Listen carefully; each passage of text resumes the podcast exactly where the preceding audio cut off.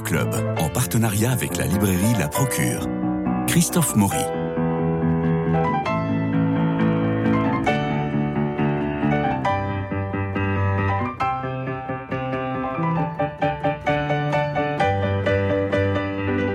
L'Orageuse est le nouveau roman de Jessica Nelson publié chez Albin Michel. Bonjour Jessica Nelson. Il s'agit d'une biographie romanesque ou romancée comme on aime en lire ici. Votre héroïne est Louise Collet, née en 1810, morte en 1876. Les lecteurs de Flaubert et particulièrement de sa volumineuse correspondance sont toujours fascinés par les lettres d'amour de l'auteur de Salimbo à cette femme poète, Louise Collet. Physiquement, on la connaît puisqu'elle est le modèle de la statue de Strasbourg, place de la Concorde. Mais on ne sait pas grand-chose de sa vie et surtout de son œuvre, car elle est une immense romancière, poétesse, voyageuse, fort reconnue de son temps. Je vous cite. Louise a tant voulu exister par elle-même que l'histoire l'a engloutie, ne rendant hommage ni à son talent ni à son courage. Dès après sa mort et jusqu'au milieu du XXe siècle, on a préféré évoquer sa beauté étourdissante assortie d'un mauvais caractère, comme si les deux allaient forcément de pair. Et c'est pas ce droit à voir sa relation amoureuse avec Gustave Flaubert plutôt que la force de ses écrits, la puissance de ses convictions, sa féminité assumée, son sens des libertés. C'est tout cela que j'ai eu envie de retracer ici. Mais je n'en dis pas davantage. Cécilia Duterre vous a lu, on l'écoute. À travers cette biographie romancée de la poétesse et écrivaine Louise Collet, connue pour la correspondance très mouvementée qu'elle a entretenue avec Gustave Flaubert, mais que l'histoire littéraire a très injustement oubliée, Jessica Nelson revient sur les traces de cette féministe avant l'heure qui n'aura eu de cesse de se faire un nom au sein du cercle des auteurs de son époque. Primée à de nombreuses reprises par l'Académie française pour ses poèmes, elle fuit son milieu familial et provincial d'origine en épousant très jeune un certain Hippolyte Collet, musicien médiocre, mais qui l'entraînera à Paris. Louise est très belle et dotée d'un caractère bien trempé. Ces deux atouts vont l'aider à ouvrir des portes jusqu'ici hermétiquement fermées à la jante féminine. Décidée à percer, elle sollicite les journalistes, les écrivains les plus en vue pour qu'ils lisent ses textes et parvenir non sans mal à se faire éditer. Grande amoureuse devant l'éternel, mère d'une petite Henriette, elle s'ennuie dans un mariage sans attrait, et son âme exaltée trouvera refuge auprès de nombreux écrivains que deviendront ses amants, tels Victor Cousin, Alfred Musset, Alfred Devigny et, bien sûr, Gustave Flaubert, le plus emblématique, qui fera littéralement chavirer son cœur, mais dont l'attitude, pour le moins ambiguë et paradoxale à son égard, la plongera dans un tourment indescriptible, retiré en Normandie, tandis qu'il s'enlise dans l'écriture de Madame Bovary, héroïne en qui Louise reconnaîtra plus tard avec amertume certains de ses propres traits. Il repousse les élans passionnés de cette dernière, faisant souffler le chaud et le froid sur leurs relations et recule sans cesse leur retrouvailles. Et cependant, en quelques années, Louise est devenue l'égérie du milieu littéraire et du tout Paris qui se presse chez elle, où elle tient salon. Elle entretient aussi une amitié resplendissante avec Victor Hugo, exilé à Jersey. Hugo reconnaît dans les poèmes, les romans, les essais, les récits de voyage publiés par son ami la patte d'une très grande écrivaine.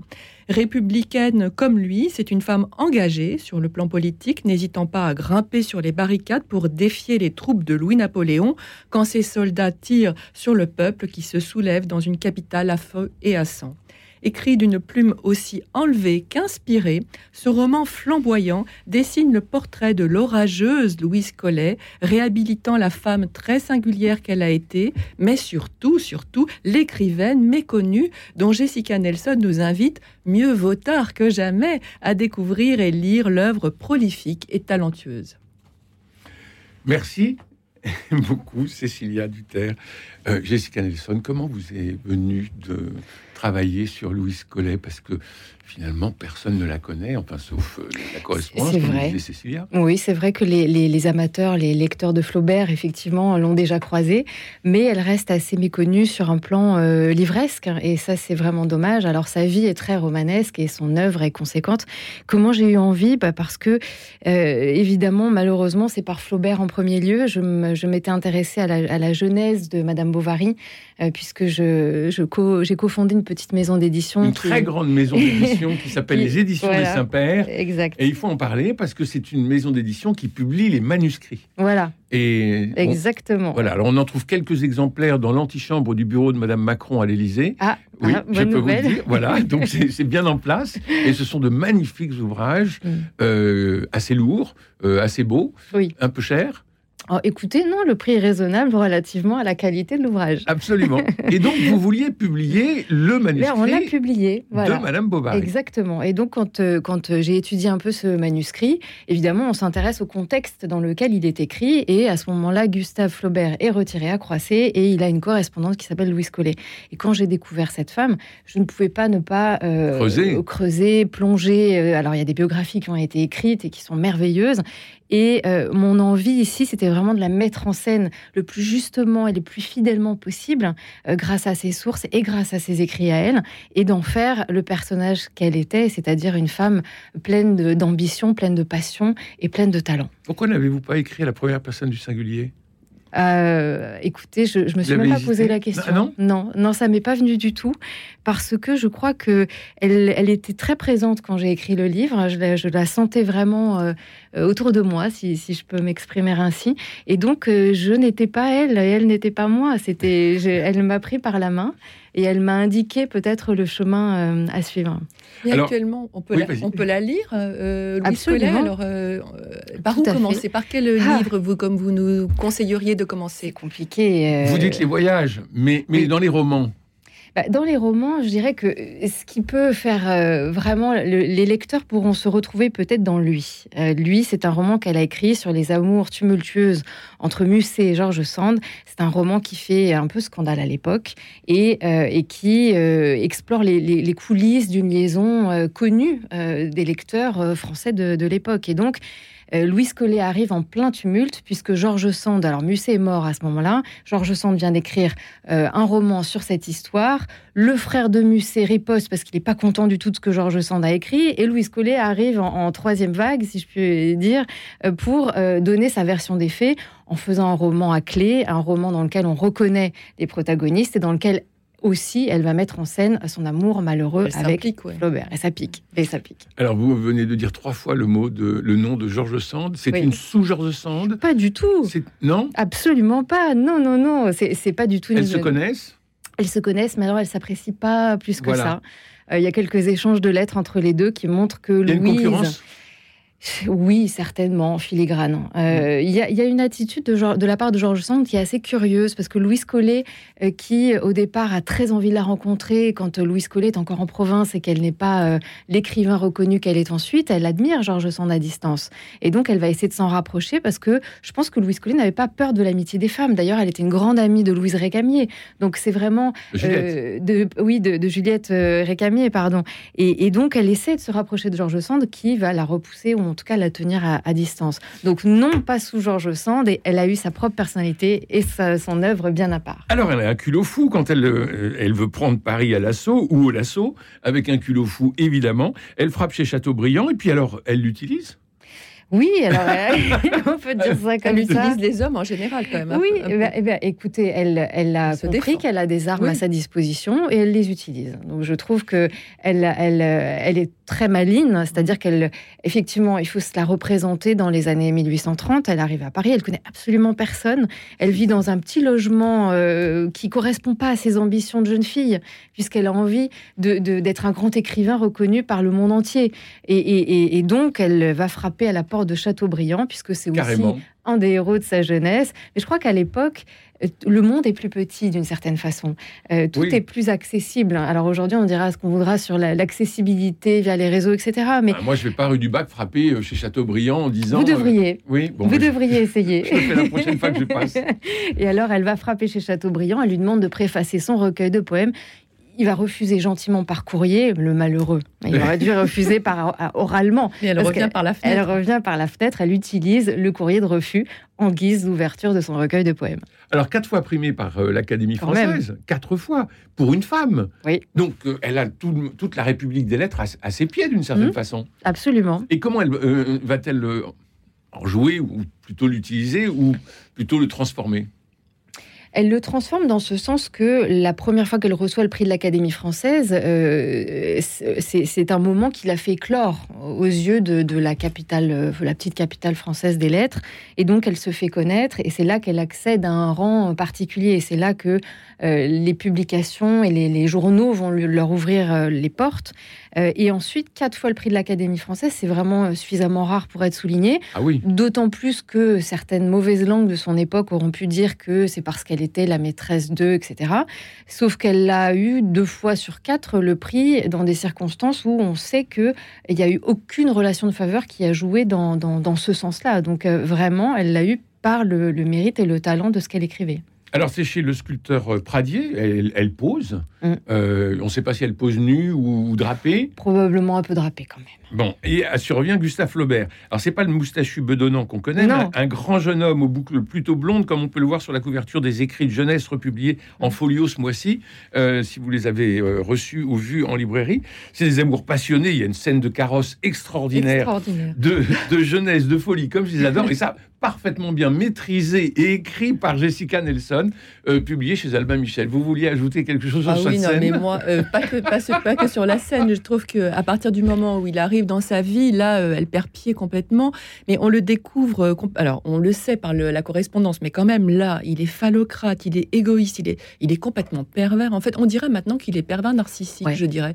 On pourrait le qualifier comme tel. Alors, pour, la question que je me pose, c'est cette femme qui a un caractère si bien trempé, pourquoi elle accepte en fait de est-ce qu'elle est complètement sous son emprise elle se laisse euh, elle revient elle joue quelque part elle joue son jeu quoi je pense qu'aujourd'hui, on dirait qu'ils avaient une relation toxique, hein, ah, euh, très clairement.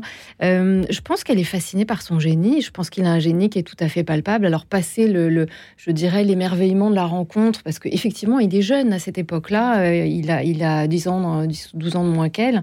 Il vit chez maman. Il vit chez, il vit très maman. En fait. Ce qui le rend probablement pas très sexy, mais il a de l'allure. et, et, je suppose, parce qu'évidemment, après, on n'a que les correspondances pour vraiment s'appuyer là-dessus, mais je suppose qu'il fait montre d'un esprit particulier particulier et d'un brio particulier. Donc elle tombe sous son charme. Et je crois vraiment que c'est à la fois une rencontre physique au départ et ensuite, même si on a pu dire de Gustave Flaubert que ça n'était pas là sa principale qualité, mais et ensuite une relation intellectuelle et littéraire incroyable. Mais il, suffit de lire la correspondance parce que Flaubert est pour moi le, le, euh, meilleur dans la correspondance parce qu'il n'est pas raturé. Mm. Euh, quand vous voyez aux éditions des Saints-Pères euh, les manuscrits de, Flaubert, euh, il dit qu'il n'écrit qu'une phrase par jour. Et effectivement, il écrit 6-8 pages, 6-8 feuillets, mais il raye, il raye, il mm. raye, et il n'y a plus qu'une seule phrase qui reste. Alors, quand vous lisez Salammbô, c'est absolument superbe, mais c'est comme un, c'est comme un bijou, et il n'y a, il a rien de gras. dans la correspondance, il y a un élan du cœur, une générosité, une gourmandise de vie. Et quand vous lisez Cécilia Duterre, la correspondance de Flaubert à Louis Collet, ben forcément, vous tombez dans ses bras, non? Je sais pas, parce que je trouve qu'il est, il est vraiment très particulier. Et je trouve qu'il joue beaucoup sur sa peur de l'abandon, en fait. J'ai ah l'impression que c'est le ressort de cette emprise. Euh, Fuis-moi, je te suis, etc. Ça, c'est traditionnel. Mais là, je trouve qu'il joue sur vraiment ses, ses failles. Et c'est pas bien, en fait. Ça le rend pas sympathique je pense qu'il n'était pas très sympathique. Hein. On mm. pourra euh, effectivement mettre en exergue son génie, son talent, etc. Mais je pense que c'était un homme euh, assez, euh, assez complexe et qu'elle s'est cassé les dents sur cette histoire qui l'a beaucoup tourmenté et qui l'a beaucoup occupé. Et, pendant qu'elle était avec lui, elle était certainement moins productive que, que, que, dans toutes les autres périodes de sa vie. Après, la relation avec Gustave Flaubert, elle est évidemment fondatrice hein, et, et, je nie pas du tout son, son impact. Mais ça reste quelques années de sa vie. Oui. Elle est fondatrice, mais elle n'est pas centrale dans votre, dans votre livre. Euh, il y, a, y, a, une affaire qui est formidable, c'est l'histoire euh, de Juliette de Récamier qui avait confié sa correspondance euh, avec Benjamin Constant et qui dit à, qui dit à l'orageuse, qui dit, qui lui dit, bah, écoutez, vous allez la publier mm. et vous allez la publier à ma mort. Oui. Et malheureusement, ça va pas pouvoir se faire. Non, parce que, euh, alors, imaginez Juliette Récamier qui, au départ, n'est pas particulièrement encline à, diffuser ses documents, cette correspondance privée avec euh, Constant. Euh, elle a un ayant droit, elle a une nièce qui, qui, va veiller aux affaires après sa mort, mais effectivement, de son vivant, elle avait donné à Louise Collet cette autorisation et même cette mission de divulguer ce courrier pour que ces courriers, pour qu'on comprenne davantage qui était Benjamin Constant. Et Louise le fait, je pense tout à fait sans arrière-pensée. Évidemment, elle se prend un procès derrière qui défraie la chronique parisienne. je crois que c'est l'été 49. Et, évidemment, ça va être très douloureux pour elle parce qu'elle pensait être dans son bon droit et accomplir vraiment une mission qu'on lui avait confiée et que lui avait confiée sa plus grande amie. Donc ça a été un épisode assez douloureux pour elle. Mais c'est vrai que sa vie, elle est ponctuée d'épisodes romanesques de ce genre-là. Et c'est ce qui fait que quand on ouvre cette porte chez Louis Collet, on n'a plus envie de la refermer. C'est les éditions des Saint-Pères qui vont publier la correspondance euh, Eric Amier-Constant Écoutez, oui, ce serait logique. Oui, ce serait logique. Euh, comme on pourrait imaginer publier, pourquoi pas, les mémentos. Ce sont ces fragments que Louis Collet a laissés euh, de, sur certaines années, hein, pas sur toute sa vie, mais qui sont un peu des fragments de journaux intimes. C'est un peu des choses vues Oui, c'est une chronique un peu décousue du quotidien, de qui elle voit, de, de, ses, de ses désespoirs amoureux, parce qu'il y en a plusieurs. c'est une, plongée dans, l'intime du quotidien qui, qui n'a pas le panache de, certaines, euh, de, certains de ses écrits à elle, mhm. mais qui est vraiment euh, hyper instructif pour comprendre qui elle était. Cécilia Il y a un homme, un, très grand écrivain, Victor Hugo, qui ne la prend pas pour amante, oui. qui la prend vraiment pour amie. C'est sûr, ça Et qui, en tout cas, dans votre livre... je n'y étais pas. Oui, non, mais dans, le livre, c'est un peu en point de suspension, ah, parce qu'il y a une scène formidable où elle, elle quitte euh, Guernesey et lui ne la voit pas. Il ne, enfin, il ne, il ne va pas au port.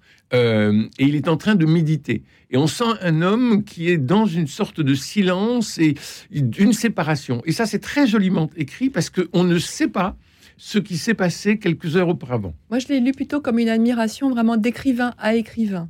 Et Vous êtes pudique. Alors non, non, non, pas du tout. Justement, c'est ce qui tranche pour, bah, pour moi sur les autres. C'est-à-dire que là, il la voit certainement comme une femme parce qu'elle est belle et qu'il est sensible. On sait que mm. Victor Hugo est sensible au charme des femmes. Mm. Mais vraiment, là, je crois qu'il la prend comme une, comme une vraie écrivaine qu'elle est.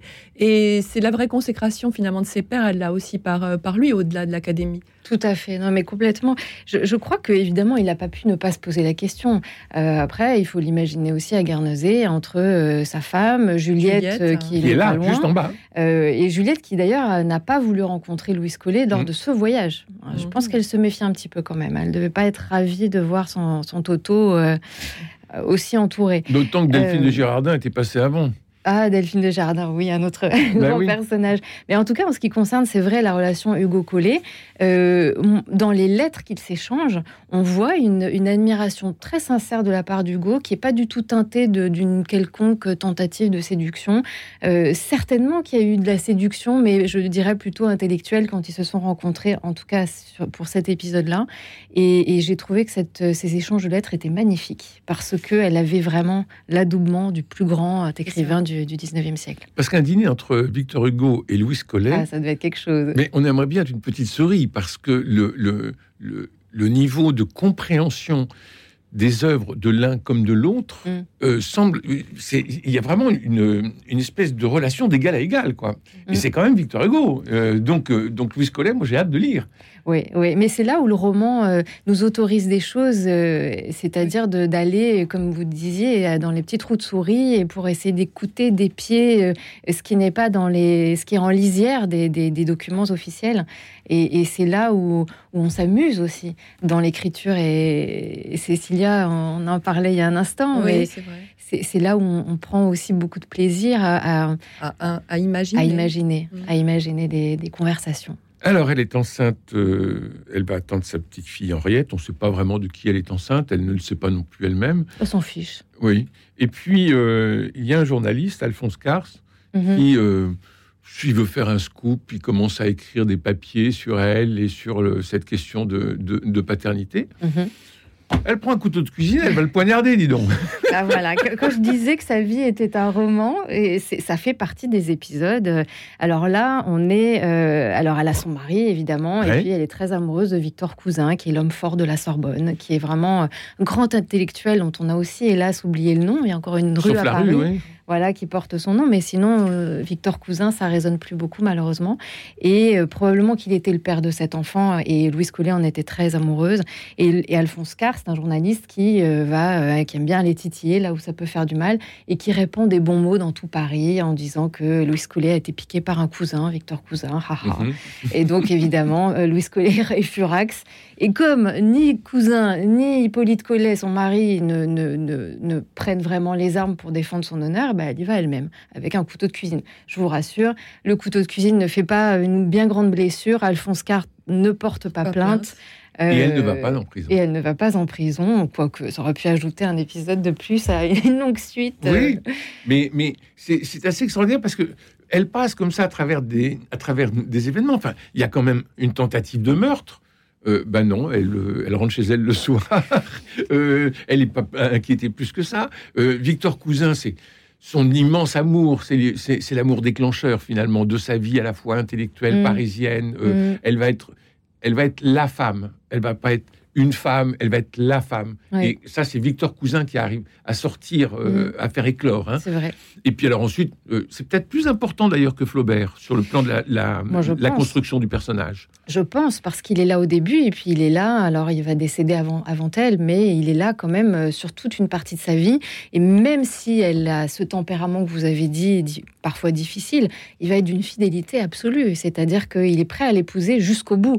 Il est prêt à l'épouser, bon, bah, quand elle est mariée, évidemment, c'est un petit peu compliqué. Mais enfin, quand euh, son époux décède à elle, il va être là et, il va s'occuper de l'enfant aussi à travers les années. Justement, et, je, trouve que c'est très très bien vu aussi de la relation entre la mère et la fille. Mm. Alors la fille, elle est un peu en demi-teinte, elle n'est pas toujours là parce qu'elle est dans des institutions. Il y a une mm. grande complicité parce qu'on découvre à travers ce, lien une mère aussi. C'est une femme, c'est une mère, alors un peu particulière, un peu distante parfois, mais en même temps, voilà. il y a quelque chose que j'ai pas compris, c'est mm-hmm. qu'à la fin, elle, finit, quand elle va mourir, elle est seule. La fille ne revient pas. La fille devenue adulte et mère de famille elle-même, mm. elle ne revient pas vers la mère. Pourquoi? Je pense que le rôle de mère de Louise Collet, c'est sans doute celui, malheureusement, à côté duquel hein, elle a essayé, hein, très probablement, de s'y accrocher. On le voit, il y, a des, il, y a des, fragments, il y a des lettres, il y a, des, il y a quand même des, bribes qui permettent de montrer que euh, elle en aurait eu envie. Elle en aurait eu envie. Mm. Mais euh, je crois qu'elle était résolument trop occupée avec tous les combats qui étaient les siens pour les femmes, pour la liberté, pour le peuple, pour ses convictions, pour ses écrits, euh, que euh, malheureusement, ça devait être une, c'était une mère qui a été assez absente et sa fille était perdu souvent, un enfant euh, elle a perdu même effectivement deux enfants. Deux enfants. et donc, elle a, je, suppose, et puis elle-même avait un lien très fusionnel avec sa propre mère. Et je pense qu'il y a au niveau de, de, en tout cas en ce qui concerne la maternité, quelque chose d'assez, un fil assez complexe, oui. L'été 44 est terrible, je vous cite. Délaissée par son mari, boudée par son amant qui la juge trop difficile, meurtrie par son deuil, attaquée par une presse prompte à ensevelir ce qu'elle a élevé, Louise dépérit. Mmh. Et on sent que cette femme qui, encore une fois, euh, prenait Paris avec un culot fou, va arriver à une certaine gloire, et puisqu'on mhm. la reconnaît dans la rue. Hein, euh, oui, et puis elle voyage en Europe. Et puis elle voyage en Europe, elle va en Italie, et puis mhm. c'est le journal qui paye son voyage parce qu'elle doit envoyer chaque jour des, euh, des, chroniques. Mhm. Donc elle est déjà journaliste. Enfin. Et, et cette femme va être terminée dans la solitude, et, plusieurs fois, il y a comme des, des, trappes qui s'ouvrent dans sa vie où elle tombe dans cette solitude. Oui, oui, il y a des moments difficiles dans sa vie, je vous allez me dire comme dans toutes les vies euh, humaines, ou en tout cas la plupart, mais elle a ce courage à la fois extraordinaire de toujours euh, essayer de rebondir et de toujours faire au mieux. Et je crois que c'est une des choses qui m'a vraiment touchée chez elle, c'est cette espèce de volonté de donner tout ce qu'elle avait euh, pour être au mieux de ce qu'elle pouvait être, sans prétendre à la perfection, hein, mais en essayant d'être euh, voilà, de d'améliorer, de, continuer à parfaire euh, son propre œuvre, si je puis dire, et pas ses œuvres, hein, mais. Euh. Cécilia? non, c'est vrai, c'est comme ça que je l'ai lu, effectivement. Alors, on croise, ben, on passe de, 1810 euh, à 1876. Euh, mmh. on va passer plus, oui, mais plusieurs révolutions. 32, 48, mmh. euh, la Commune en 70, les Prussiens 71. Mmh. elle suit le, Second Empire, elle qu'elle déteste d'une certaine façon, et on sent que elle malgré toutes ces crises, tous ces régimes, elle s'accroche toujours à être, euh, je ne dirais pas la, la, première, mais euh, à vivre de sa passion et de sa passion qu'est l'écriture. Mm. C'est une femme qui est, euh, qui est le prototype de la femme libre avant mm. l'heure. C'est Sagan. Et c'est Sagan, si vous voulez. Je crois qu'elle conduisait pas très vite, mais, en tout cas, c'est une femme qui veut être libre en fait. Et, c'est vrai qu'on parlait en, souriant tout à l'heure de son charme et, de, et des, armes qu'elle avait pu utiliser auprès d'un public plutôt masculin. Mais surtout, c'était une femme libre. Et c'était une femme qui entendait bien le rester, qui euh, a, refusé par exemple d'être évidemment entretenue par des amants. Euh, c'est une femme qui voulait gagner sa vie. On est au 19e siècle. Et quand elle est seule avec sa fille, elle entend bien euh, mener sa barque comme elle l'entend.